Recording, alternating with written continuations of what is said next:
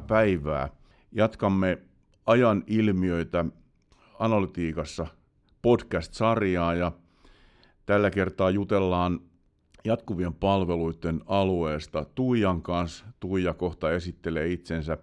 Mun nimi on Sakari Pitkäsalo, Invenkon toimitusjohtaja. Niin kuin jossain kohtaa on tässä sanottu, niin kulissimestari. Haluan siis varmistaa sen, että sopimukset on kunnossa ja ihmisillä töitä ja asiat rullaa mahdollisimman hyvin kaikilla alueilla. Mutta Tuija, kerro hieman itsestäsi.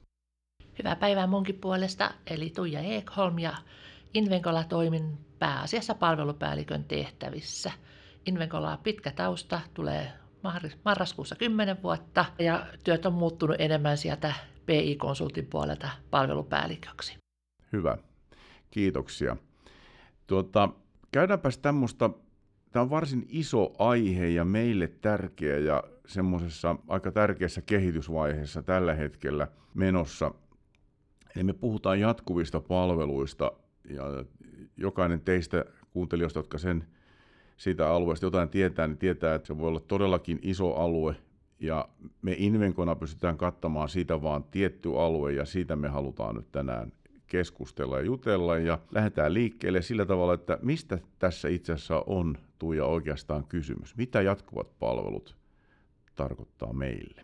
Jatkuvat palvelut tarkoittaa meille sitä, että me turvataan yritysten IT-asioiden toimivuus päivittäisessä elämässä. Puhutaan lähinnä ehkä tietovarastosta, tietovaraston tuottamasta päivittäisestä datasta, jopa tunnittaisesta, sekunnittaisesta datasta, sekä että yritys pystyy seuraamaan päivittäisiä tapahtumiaan, esimerkiksi logistiikkaa, myyntejä, mitä tahansa, mikä on yrityksen toiminnan kannalta tärkeää. Juuri näin, ja sehän vaihtelee tietysti yrityksittäin kovastikin tuo alue.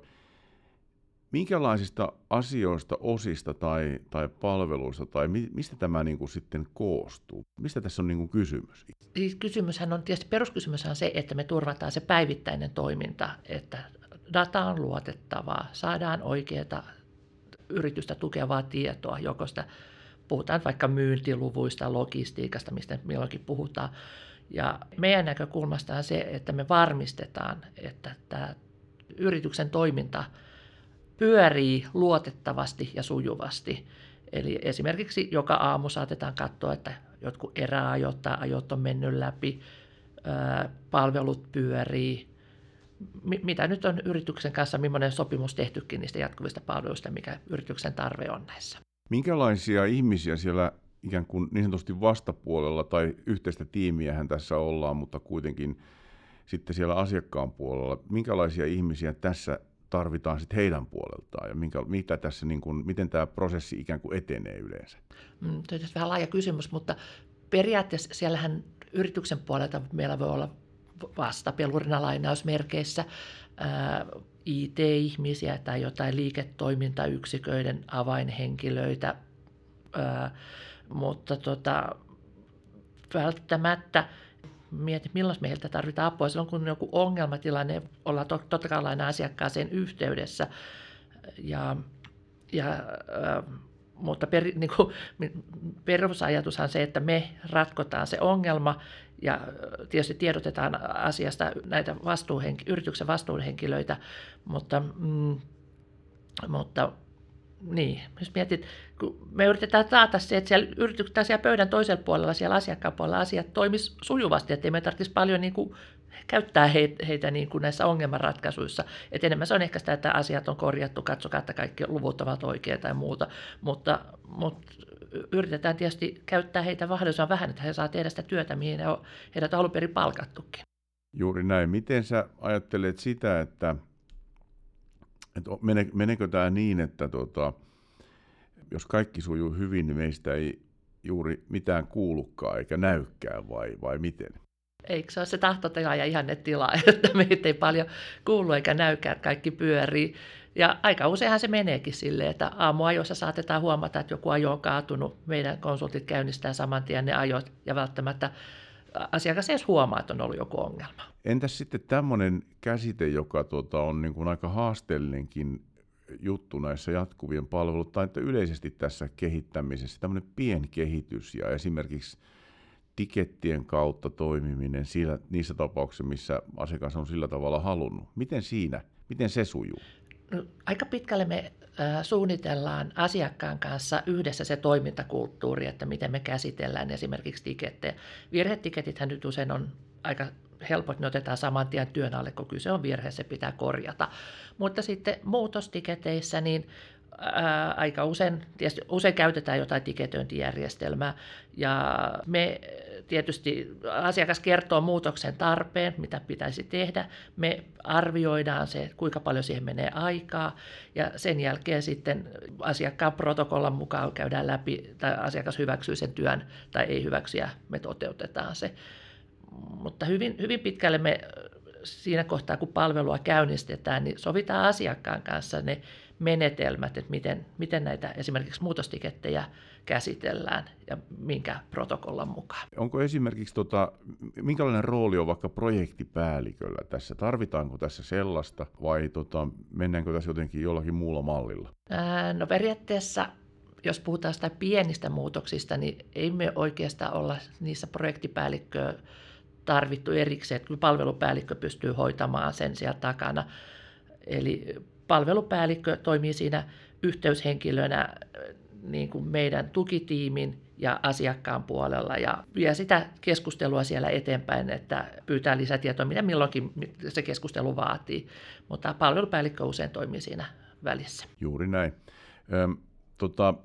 Miten sitten varmistetaan tämmöinen asia, mikä on aika iso juttu monestikin näissä, eli että se tieto säilyy ikään kuin siinä jatkuvien palveluiden tiimissä ja sitten, ettei tarvitse niinku ikään kuin uudelleen haltuun ottaa asioita, jos vaikka vähän ihmiset vaihtuu tai jotain tällaista tapahtuu, mikä nyt on ihan luonnollistakin niinku aika ajoin sitten.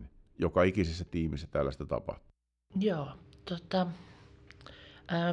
jokaiseen palveluun me ensinnäkin tehdään semmoinen palvelukäsikirja, jota ylläpidetään koko aika. Siellä on niin kuin, tietysti voi olla vaikka palvelimet tai on palvelimet, mitä ylläpidetään. Saattaa olla yleisiä virhetilanteita, miten niissä toimitaan. Siellä on hyvin monenmoista asiaa, tietysti asiakkaan yhteyshenkilöt ja muuta. Ja se on jo semmoinen hyvä käsikirja, jos tulee uusi konsultti mukaan palveluun. Meillähän periaatteessa meillä on palveluissa aina dedikoidut konsultit, jotka tekee sitä työtä, eli ettei oteta sinne ketään randomisti, että nyt tarvitaan nopeasti joku korjailemaan. Ei, vaan käytetään omia hyviä konsultteja. Mutta tietysti jos henkilökuntaa vaihtuu, niin tietysti tämä manuaali on hirveän hyvä siinä tukena, mutta toki me järjestetään sitten perehdytys, että uusi konsultti pääsee sitten mukaan asiakkaan kuvioihin. Joo, tuo on tosiaankin tärkeä asia, että siinä niin kuin tämmöinen tieto säilyy ja totta kai niin kuin tässä on ihan samanlainen haaste tietysti sillä asiakkaan puolella myöskin, että tieto säilyy ja myös asiakkaan puolella tiedetään, että minkälaisia asioita tältä palvelulta pitää odottaa ja kun sielläkin puolella voi tapahtua muutoksia, niin kuin nyt tässä meidän ympäristössä tapahtuu tässä lähes päivittäin erilaisia asioita, niin semmoiset vaikuttaa siihen. Miten me erottaudutaan sun mielestä niin kuin muista vastaavista? Tämmöistä jatkuvaa palveluahan saa vaikka tuolta isolta integraattoreilta ja monesta muusta suunnasta. Miten me siinä niin kuin pelissä erottaudutaan sun mielestä? Ainakin kaksi, että mitä heti mulle tulee mieleen asiaa on se, esimerkiksi sillä, minkä mainitsin aikaisempaan, tämä, että me hyvin pitkälle luodaan asiakkaan kanssa se toimintamalli, että miten asiakas toivoo, että ollaan esimerkiksi yhteyksissä ja se toimintatapa, siitä syntyy ehkä semmoinen asiakkaan ja Invekon välinen oma toimintakulttuuri. Ja toinen, mikä on kyllä erittäin tärkeä kanssa, että meillä on erittäin päteviä konsultteja. Nämä on, siis minusta ne näyttää huikeata, että miten ne ottaa teknologian, kun teknologia haltuun niin näppärästi, että niillä on kyllä ihan oudot teknologia-aivot noin niin kuin lainausmerkeissä tai vitsinä sanottuna, mutta nämä on siis oikeasti niin päteviä konsultteja, että ne ottaa niin, siis todella nopeasti sen asiakkaan ympäristön haltuun ja pystyy niin kuin nopeasti vastaamaan asiakkaan tarpeisiin siellä. Toi on tärkeä asia ja sen tosiaankin voi allekirjoittaa, ja tämä sama palaute tulee myös joka suunnasta meidän asiakkailta, ja tavallaan siinä ehkä sitten me parhaimmillaan nostetaan se rima aika korkeallekin, ja silloin se on tietysti kääntöpuolena semmoinen, että on aina haasteellista mennä tämmöiseen tiimiin mukaan, kun siellä on näin kovaa porukkaa sitten jo valmiiksi, mutta toisaalta haasteita on hyvä ottaa vastaan, ja kyllä me tätäkin puolta kehitetään ja tietysti lisää ihmisiä myöskin tälle puolelle rekrytään ja halutaan uusia avauksia niin kuin monessakin mielessä tuolta puolelta.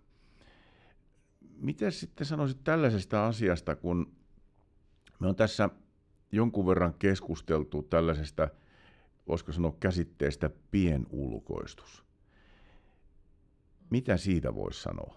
Pienulkoistus. No mun mielestä joku esimerkki, mikä mulle tulee sitten mieleen, esimerkiksi asiakkaan puolella ei ole jotain tiettyä ehkä sanotaan hyvää teknologiaosaamista joltain osa-alueelta, niin sellaisia helposti ulkoistetaan, eli luotetaan joku teknologia-osuus ihan niin kuin meidän konsulttien piiriin.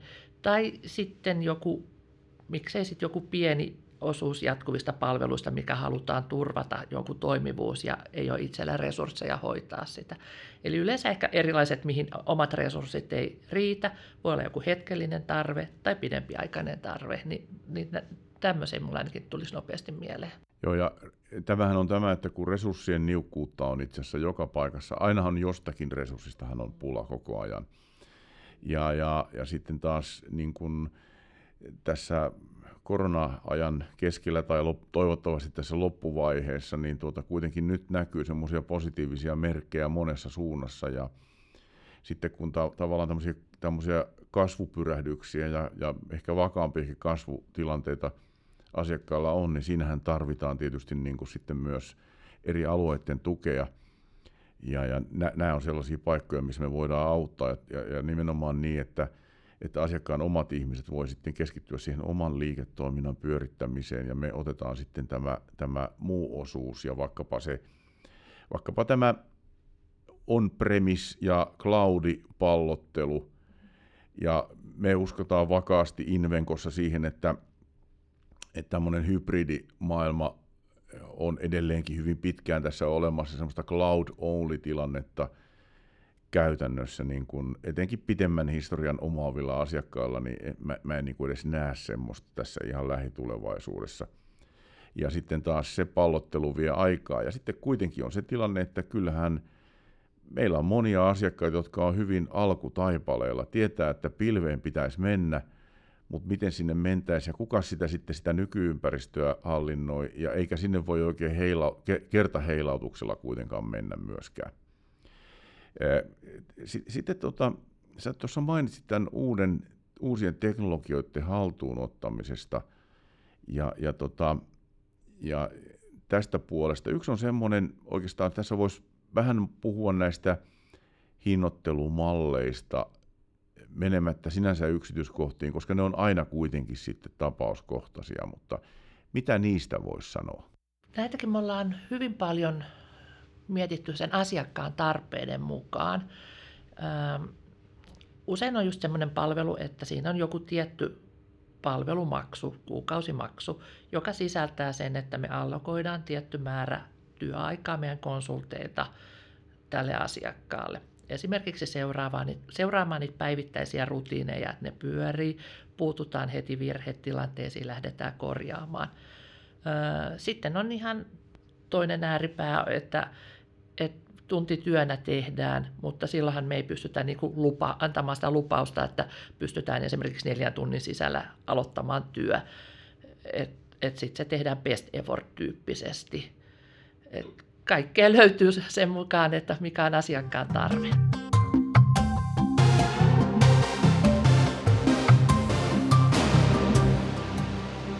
Puhuitkin tällaisesta asiasta, mikä on aika iso juttu tässä jatkuvissa palveluissa. Me ei ole sivuttu sitä vielä ollenkaan, eikä siihen tämän aikataulun puitteissa tässä nyt kovin syvälle mennäkään, mutta on tämä niin sanottu SLA, eli tämä palvelutasosopimus tai palvelutason niin kuin määrittäminen. Mitä siitä voisit sanoa? Mietin, mitä siitä sanoisi. Se on myös vähän semmoinen, tehdään niin kuin asiakkaan tarpeiden mukaan. Aika useinhan ne on meillä sellaisia, että esimerkiksi SLA kertoo sen ajan, että minkä ajan sisällä, esimerkiksi 4 tunnin sisällä otetaan virhe työn alle. Niin tässä luokkihan saattaa olla erilaisia, on kriittisiä ja vähemmän kriittisiä. Usein käytetty 3 luokittelua sen mukaan, että miten niitä virhetilanteita käsitellään. Eli joku 4 tuntia tai 2 tuntia riippuen asiakkaasta saattaa olla se minimi, että se työ pitää ottaa työn alle. Jossain kohtia on myös määritelty sitä, missä ajassa se työ pitää saada valmiiksi. Ne on tietysti aina välillä vähän hankalempia, mutta jos jotain tosi isosti kosahtaa.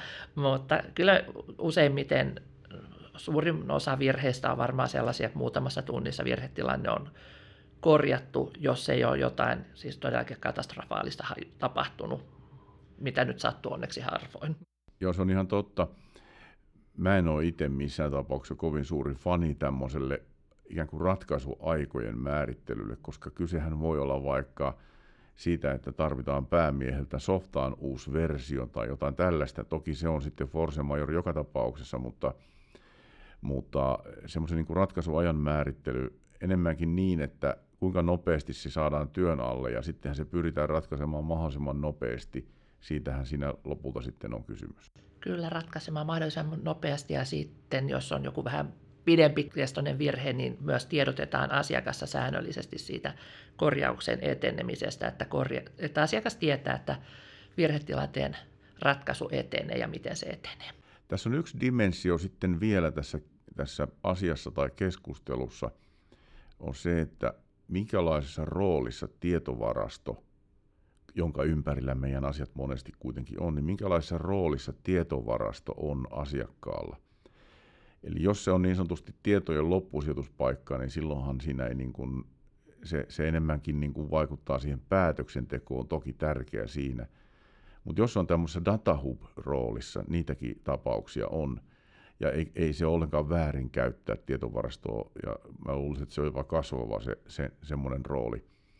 Niin silloinhan se tarkoittaa, että pahimmillaan tuotanto seisoo tai joku osa siitä, vaikka varastot ei toimi tai jotain tällaista. Joo, että tuossa varmaan tulee just se, kertoo sen tärkeyden, että mikä sen päivittäisen monitoroinnin ja päivystyksen tarve on. Eli silloin nähdään, jos nämä kriittiset ajot on kaatunut, niin pystytään mahdollisimman nopeasti puuttumaan siihen ja korjaamaan se, jotta ne saadaan taas toimimaan. Ja silloin se asiakas saa taas sitä luotettavaa tietoa, johon se pystyy nojaamaan omat päätöksensä. Juuri näin. Niin kuin tästä keskustelusta tässä nyt huomaa, niin tässä on hirveästi ulottuvuuksia. Tässä voisi upota itse asiassa hyvinkin syvälle monessakin kohtaa, mutta otetaan semmoinen lyhyt kertaus vielä, että me on nyt puhuttu tässä Tuijan kanssa jatkuvista palveluista, niin kenelle tämä on tarkoitettu? Kenelle meidän jatkuvat palvelut on tarkoitettu? Jatkuvat palvelut on tarkoitettu asiakkaalle, joka haluaa luotettavan kumppanin, joka on vastuussa heidän päivittäisen tiedon ajantasaisuudesta ja joka pystyy reagoimaan nopeasti mahdollisiin virhetilanteisiin ja korjaamaan ne luotettavasti ja sujuvasti. Sepä oli erinomaisen hyvä vastaus, mutta minulla on pakko, melkein menit jo käsikirjoituksessa taas vähän niin kuin edellekin, mutta mä kuitenkin kysyn vielä, että ikään kuin, että mitä tämä jatkuvat palvelut, ihan kuin kertauksena, mitä se on ja miten Invencolla me sitä toimitamme? Eli jatkuvat palvelut on sitä, että turvataan tämän yrityksen toiminta siihen, että yritys voi luottaa siihen tietoon, siihen dataan, mitä heillä on. Ja siinä meillä on kyllä ainakin voi sanoa, että äärimmäisen hyvä tukitiimi, joka pystyy hoitamaan näitä, eli teknologia riippumattomasti pystyy ottamaan haltuun ja varmistamaan sen yrityksen datan luotettavuuden. Se datahan sitten ja se pohja, sen päällähän sitten tulee kaikki se raportointi ja muut, mutta mä aina näen, että data on se kaikki, mistä lähdetään, niin kuin äsken sanoit myös Sakki. Juuri näin se menee. Ja se itse asiassa vastasit oikeastaan jo mun seuraavaan kysymykseen, eli että miksi tällaista on. Yksi semmoinen ulottuvuus myöskin keskustelussa, mitä me ei tässä ole tuotu esille juurikaan, mutta mehän koko ajan tietysti kehitetään tätä omaa toimintaamme ja yksi tämmöinen, ehkä tämmöinen best practice tai näiden parhaiden käytäntöjen mukaan tuominen ihan yleisesti, me ei tietenkään niitä toisilta asiakkailta kopioida, vaan tämmöisiä yleisiä asioita. Meillähän on myös se ikään kuin jatkuvan oppimisen malli, että kyllä me koko ajan meidän ihmiset oppii ja opettelee uusia asioita ja yksi niistä liittyy tavallaan tämmöiseen niin kuin parhaiden käytäntöjen mukaan tuomiseen ja se toimii ihan samalla tavalla kuin se toimii tuolla meidän konsultointipalveluissa, niin myöskin näissä jatkuvissa palveluissa, mutta nouseeko siitä mieleen jotain erityistä? Niin, meillähän on siis tämä tukitiimihän, meillä on se, tuli mieleen juuri tämä tiimi, joka hoitaa tätä päivittäistä tukea, mutta sen lisäksi meillä on montakymmentä muuta eri teknologia-alueiden osaavaa konsulttia, joilta myös saadaan tukea mahdollisissa ongelmatilanteissa ja jotka koutsaa meidän tukitiimiä ja neuvoo opettaa tarvittaessa. Eli kyllä mä näkisin, että meillä on erittäin hyvin toimiva tämä konsepti siinä mielessä, että asiakas voi kyllä luottaa, että meiltä saa osaavaa konsultointiapua. Sä menitkin jo myöskin taas käsikirjoituksessa edelleen, eli yksi kulma tässä on sitten myös se, että tavallaan pystytään eskaloimaan näitä asioita juuri meidän konsulttitiimille myöskin ja sinne semmoisille ihmisille, jotka, jos siellä tulee vastaan sellaista, että meidän erinomaisen kova tukitiimi jostain syystä ei jostakin asiasta selviä, niin sen pystytään eskaloimaan sitten meidän konsultointitiimille myöskin ja sitä kautta niin kuin myös sitten tämmöisiä best practice-asioita saadaan tuotua esille. Mutta sitten oikeastaan vielä loppuun se, että mistä tästä saa lisätietoa, pystyykö tätä jotenkin kokeilemaan ja sitten mistä saa sitä tietoa, että miten asiakkaalla tämä on mennyt tähän mennessä. No, lisätietoa saa vaikka multa tai Sakelta tai oikeastaan voi vaikka käydä tutkimassa meidän Invenkon sivuja, eli invenko.fi. Sieltä löytyy kanssa paljon juttua meidän jatkuvista palveluista. Miten tätä voi kokeilla? Se voi olla ehkä vähän haasteellisempaa, koska usein se vaatii sen, että pitäisi järjestää konsulteille pääsy asiakkaan ympäristöön, varaa ehkä lisenssejä ja muuta.